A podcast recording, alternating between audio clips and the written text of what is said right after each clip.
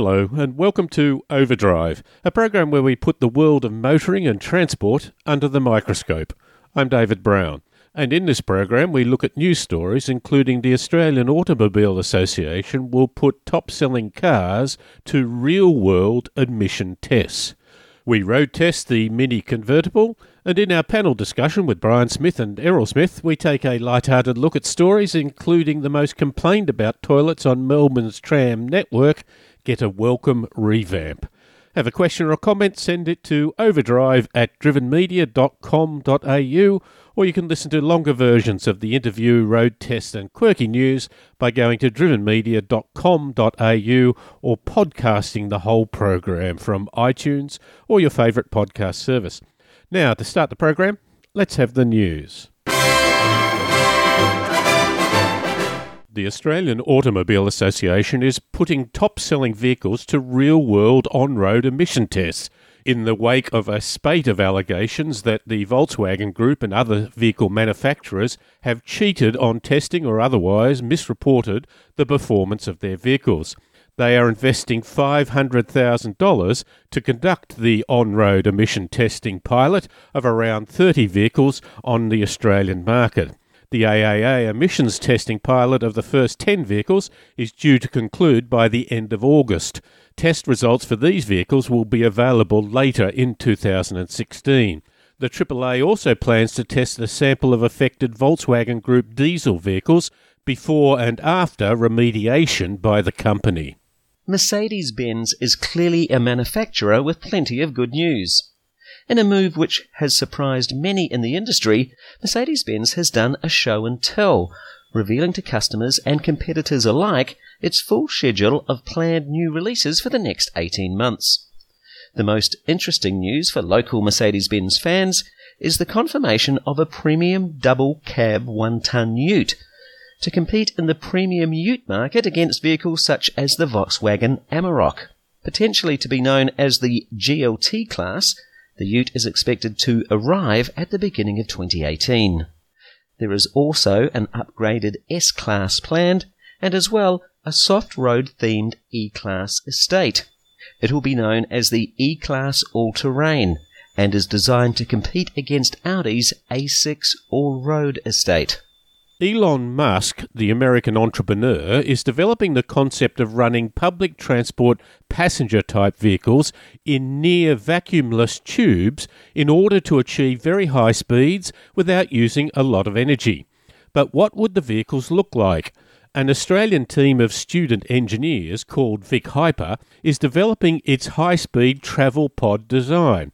Vic Hyper, the only team from the Southern Hemisphere to compete in an official Hyperloop pod design contest, is preparing for the next round of the international competition in the USA. The developers believe the travel pod system has the potential to make the trip from Melbourne to Sydney in 40 minutes. Vic Hyper was one of the 130 groups from 1700 entries selected to present their design. In the UK, it is estimated that public electric vehicle charging stations will outnumber petrol stations by the end of the decade, marking a potential tipping point in the adoption of zero emission vehicles. Nissan predicts the number of public charging locations in Britain will nearly double from 4,100 to 7,900 by 2020. A report found that there are currently about 8,500 traditional fuel stations in the UK, representing a steady decline from over 37,000 recorded in 1970.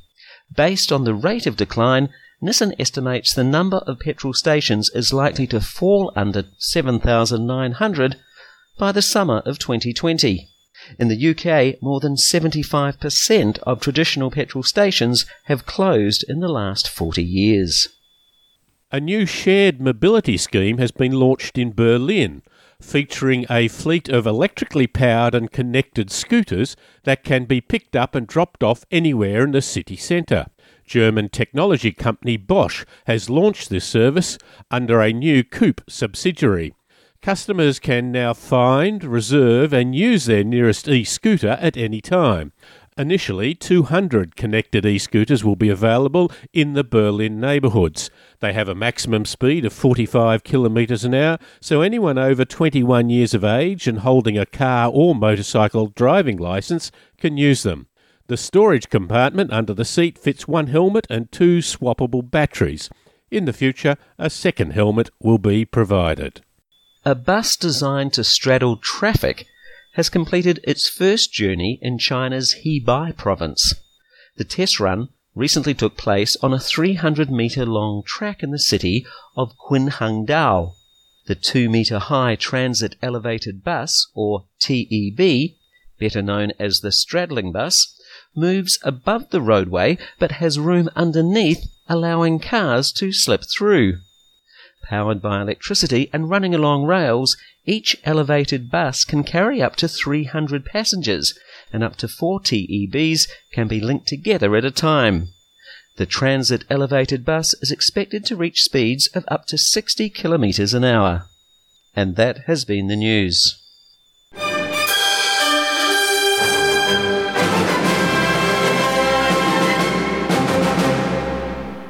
It's cheaper, got better dynamics, the display screens provide a plethora of images and information, but it still carries some tradition from the 60s. I refer to the Mini and more particularly the Mini convertible.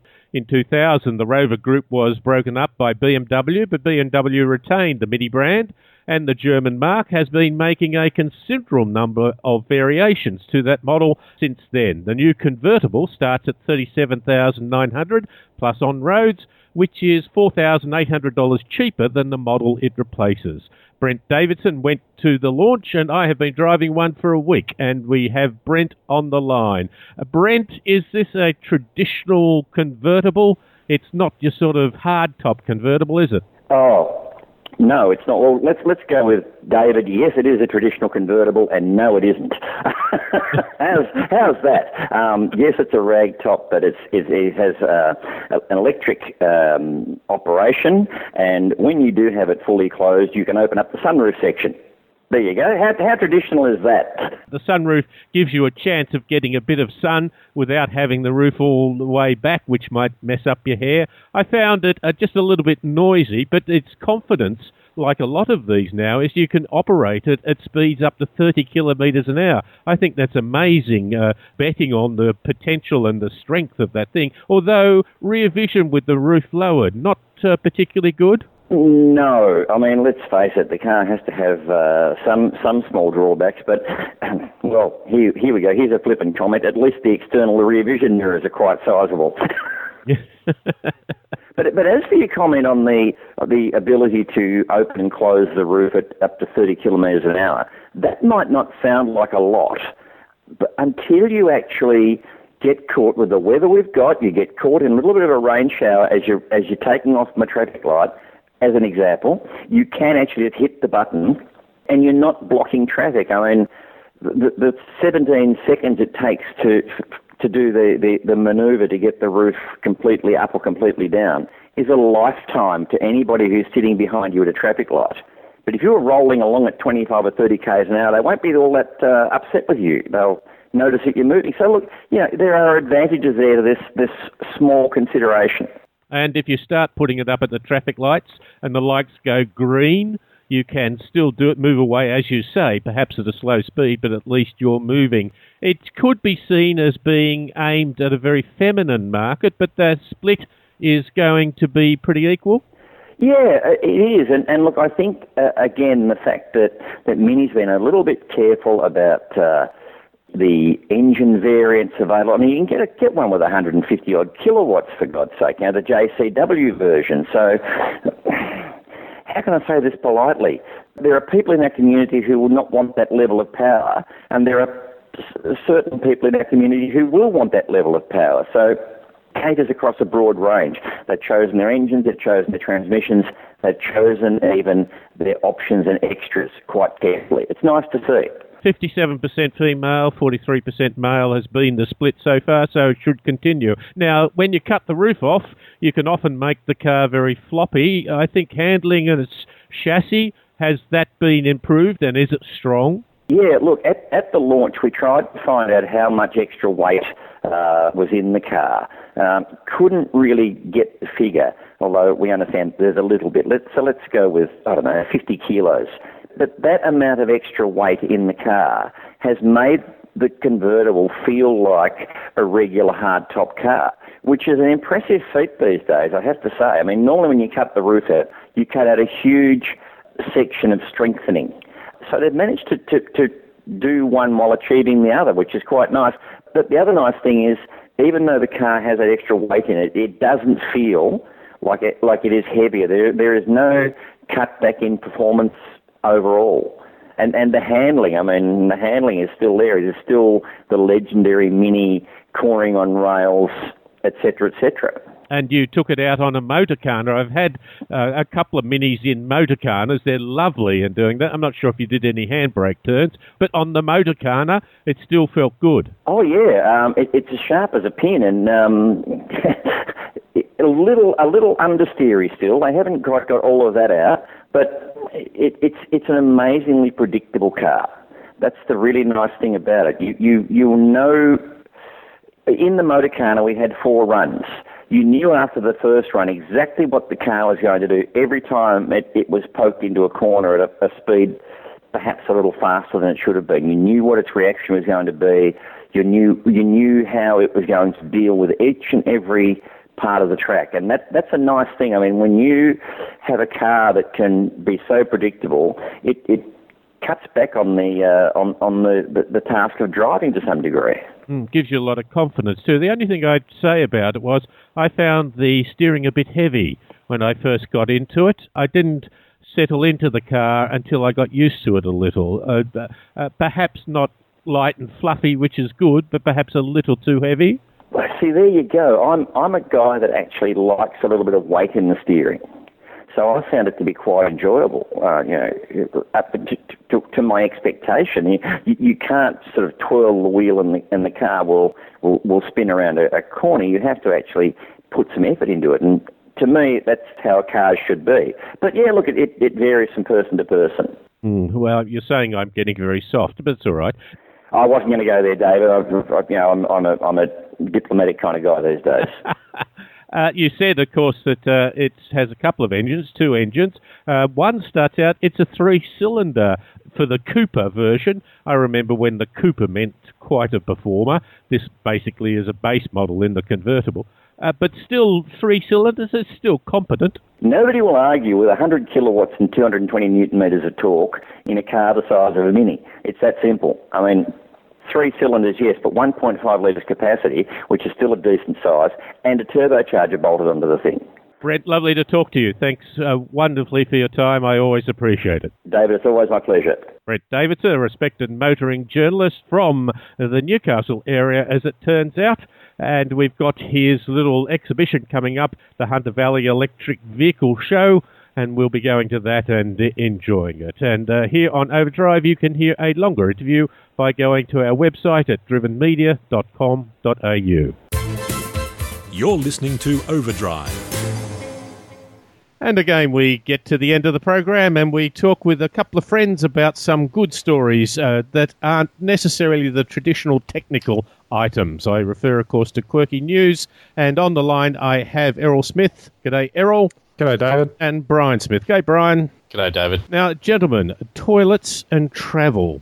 The old toilet serving the main concourse area at Flinders Street station in Melbourne was the most complained about on the Melbourne's train network. And our Public Transport Victoria said that they're now upgrading those in response to passenger feedback as part of a $100 million Flinders Street upgrade. Now, look, I, I, there's a great link between toilets and accessibility and being able to get around. What was the first major liberation to ladies to be able to get out and walk through the streets and so on was the fact that there were public toilets. It's much easier for men in many ways, but uh, the ladies were given to do it. So, quality of toilets, as we know, toilets on a station have always been an important thing. Brian, public transport, people seem to associate that was a place where they could go and relieve themselves. Indeed, um, but of course, these days, increasingly, um, public like stations and places like that are, are, cutting down on the amount of public toilets they have because people use them for other purposes, or you know they, they cause a maintenance nightmare.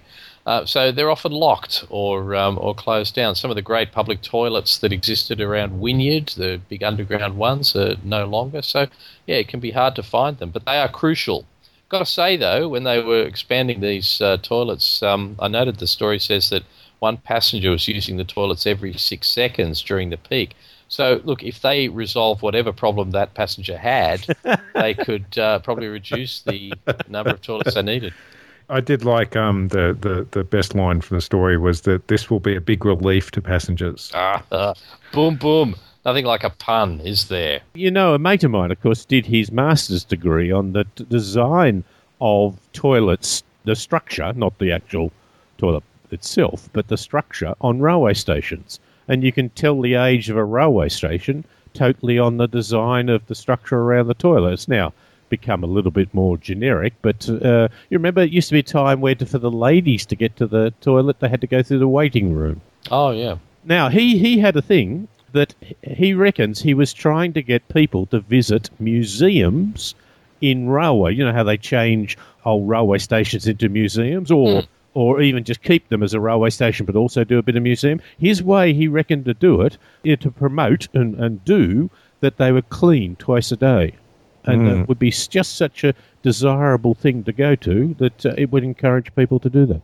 Well, if they're spending spending hundred million dollars on it, so you'd think they'd be pretty pretty bloody clean.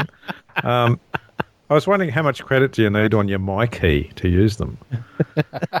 Spend a penny, I think uh, it is, Errol. Maybe the maybe the first stop is free. They're actually saying they're increasing the capacity. Uh, uh, Brian, this is almost a traffic engineering. Ah, that's true. You'd certainly have to work out your demands and your level of service and uh, delays. Delays can be quite important in toilets. So yeah, it'd be very important. At a national conference one time, I, at that time I was working in data collection, and I said our organisation had done all sorts of surveys people and traffic and so on. In fact, we'd even done one toilet survey, although I did note it was just the capacity of uh, the throughput of. Uh, throughput? It wasn't a duration survey, I guess is what I was trying to say. occupancy. but but we could have done a duration survey. It's just that we would have had to pay our surveyors a lot more money. Yeah, that's right. And have them just standing around in the toilet. They're more likely to be arrested. Yes. Errol. People going in and out of the, the, the loos just didn't notice the little rubber tubes across the uh, the door. um, and the, the, apparently the trains at the platform number two, they always took longer. Errol, you have a story for us. Well, David, even if you've never owned a smartphone, you've probably heard of Pokemon Go, a game where people wander the streets trying to catch virtual creatures seen through the augmented reality lens of their phone's camera and screen. Unfortunately, some are choosing to wander those streets in their cars. Uh, this type of behaviour has prompted Vic Roads to put Don't Drive and Pokemon on its many electronic signs around Melbourne and the party's really over for many Sydney siders, with three of the busiest sites for Pokemon Go players to visit being permanently closed due to traffic and safety fears in the roads area. A friend of mine uh, lives near there, and um, he said our residents have been water bombing the people playing this game in the street because they're just so pissed off with them. Do you, do you have an accident on Victoria roads while you're reading the sign that said "Don't play Pokemon. And, and, would you see the sign if you were playing Pokemon? If you were playing Pokemon, that's right. I like the water bombing. It's what's Newton's third rule of motion, third principle of motion. To every action, that uh, there's an equal and opposite reaction. And I, I think mm. this sort of Pokemon craze is undoubtedly going to get people who are annoyed by it. Well, I think that if, if uh, you know you could capture Pokemon on public transport, it would perhaps not be as big a problem. Well, wouldn't it be a way to encourage them? I take your point, Brian. There should be one at each, you know, bus stop and mm. and tram stop and train oh. stop. If we were more imaginative about it, instead of at a park somewhere where people live, it'd be a case that you could only get it while you're on a bus or a train. And you, perhaps you could even take this further, Brian. We've talked about the idea of encouraging behavioural change get it so that you could only get it in the off peak. Oh yes, that's yeah, mm. good idea. So you don't have everyone choking up the the trains. I think the fact that if you can drive around the car, and I've got to say the 15 year old has encouraged me to do this, of which I've resisted. Uh, what is it that we need for a, a, a, challenge those? I mean, we've always had these scavenger hunts, lolly hunts, Easter eggs. Yeah, I mean, that's pretty much what this game could be summed up as, as a, sort of a scavenger hunt for people. Mm. Maybe you need the Pokemon to be in real time, that if you're about to hit the pedestrian, it sort of says, hey, look up. it wants you. Do you still get points if you put your phone in the car and send it around as an autonomous vehicle? Ah, that's an ideal. Ah. That's a great idea. Yeah, I don't think so. It's interactive. Ah. Autonomous car can do everything. It's a bit like when your your child gets a delivery service, you know, pamphlets or whatever. The parents end up doing it quite a lot, I think. Uh, the only other thing I might say is, can you sue Pokemon if you have an accident? Oh, that's a good question, isn't it? Yeah, that'd change the world, wouldn't it? Now, gentlemen, uh, predicting the future, Frederick Lindemann. He was an advisor to Winston Churchill. And at the end of the war, the Second World War, the 1947, a few years after, Britain's rail networks were nationalised. And uh, by 1955, they thought they would need, in today's terms, about 31 billion pounds, 60 or more billion Australian dollars to repair the network. And the reason why Churchill and others had let it run down was this guy, Frederick Lindemann, who, who said, well, we won't need them because we will all be flying around in helicopters. Gentlemen, there's been a number of predictions to do with transport. A lot of them are wrong. Surely this must be one of the big ones. Yes, mm. Errol, and, and of course the big issue here is that they make major investment decisions on that basis. Mm. He was a physicist. They're making decisions on technology that didn't exist. Yes. Essentially. Yeah, the future. In the future, everything will be. Science will work it out, mate. There won't be a problem. I think they, they he was actually aiming a, a bit too high, um, and just bringing it down a notch. You would you of course had the you know the monorail, which is of course that's the future. monorail, monorail, monorail. Yeah. Yeah, they didn't predict that. Our predictions of the future often aren't as adventurous as that. I mean, even the Jets, Jetsons, they were flying, but they were all in corridors. They had polluting vehicles. They had human control. It was really l- like traffic just up in the air with no trees. I think that's that's probably what they were sort of predicting at the time. well, they, they always structure it around what they, I, I guess it's formed by their existing transport network, isn't it? Hmm. So you know the the future versions always look like you know the old version with some changes, a few changes. You know, like a yeah. like a, a, big Cadillac but with a bubble roof Uh, and no wheels. You know, so it is it is a bit difficult, I guess. Culturally, we're shaped all our views of the future. Most of the problems with projections are that we as, as hubris, we think we know it all now as I said, I think the other day I was at a conference or in a meeting where a guy stood up and said we should have a hundred year projection. yeah, yeah. Which makes it sort of somewhat vain to think that we know exactly what it's going to be like in the future. This guy, Mr. Lindemann, he thought that radar was a myth, and he believed that the world should be led by Superman and Supermen and served by helots. right. Yes. Yeah. I, th- I, think he was he was doing a good job of selling snake oil to, to yeah, Churchill a class thing, I guess, was pretty strong in those days. Oh, enormously strong. He was appointed Professor of Experimental Philosophy, brackets physics, at the University of Oxford, and uh, director of the uh, Clarendon Laboratory. It was certainly experimental. it's experimenting with reality. But he, he, he was a man of absolute beliefs. I read a quote from Nietzsche the other day who said, Certainty can be worse than lies that you you believe you've got no room for change, and I think this was a classic example. Yes, uh, apparently the Emperor's new clothes look especially good on him while he's flying in his invisible helicopter. Brian, a story of a more colourful approach. Yes, yes, David. This is a lovely story about um, sort of updating uh, Mumbai's taxis, and uh, a couple of um, designers had, had um, come up with the idea called taxi fabric, and, and they were interested in the, the kind of industrial grade fabrics that were um, being used in, in the taxis of Mumbai. They're the classic black and yellow taxis that uh, a bit of an iconic symbol of life in India.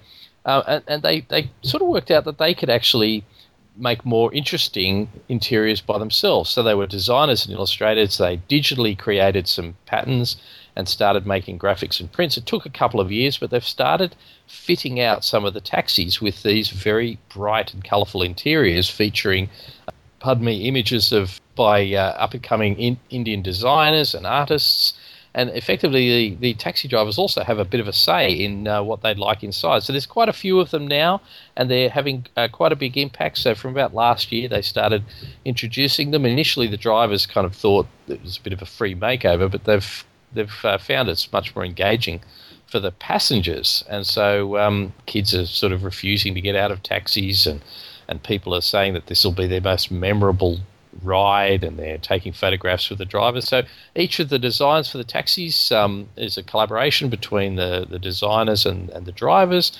and they're all slightly different. So there's flowers, there's sort of industrial technology, and and they're even moving on to rickshaws now, and they'll uh, soon expand into Delhi and Bangalore. So it's a lovely idea, I think, to to make taxis more interesting and um, and uh, individualistic. One of them looks almost a bit like the Indian version of the Sistine Chapel in a way. It's got you know, mm. yes, yeah, the roof of the taxis all, all painted with this uh, yeah, wondrous imagery. I hope they can get it to work with durable materials, particularly as we move towards shared cars. Uh, whether you, you know, we might have to go back to seats that are like shower curtain material, but you know, to do it colourfully and, and, and well, because there's nothing worse than a faded mural, isn't there? All right, gentlemen, always good to talk to you. Thank you very much for your time. Thanks, so, David. Uh, that's Brian Smith and Errol Smith, and we were talking some unusual stories to do with motoring, particularly, but also projecting into the future as well.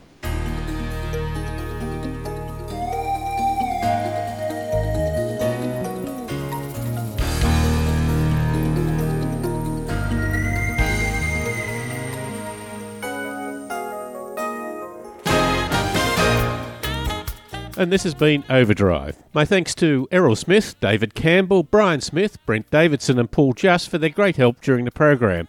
Overdrive can be heard across Australia on the Community Radio Network. You can listen to longer segments of the features, road tests, and quirky news on our website at drivenmedia.com.au or podcast the whole program on iTunes or your favourite podcast service. I'm David Brown. Thanks for listening.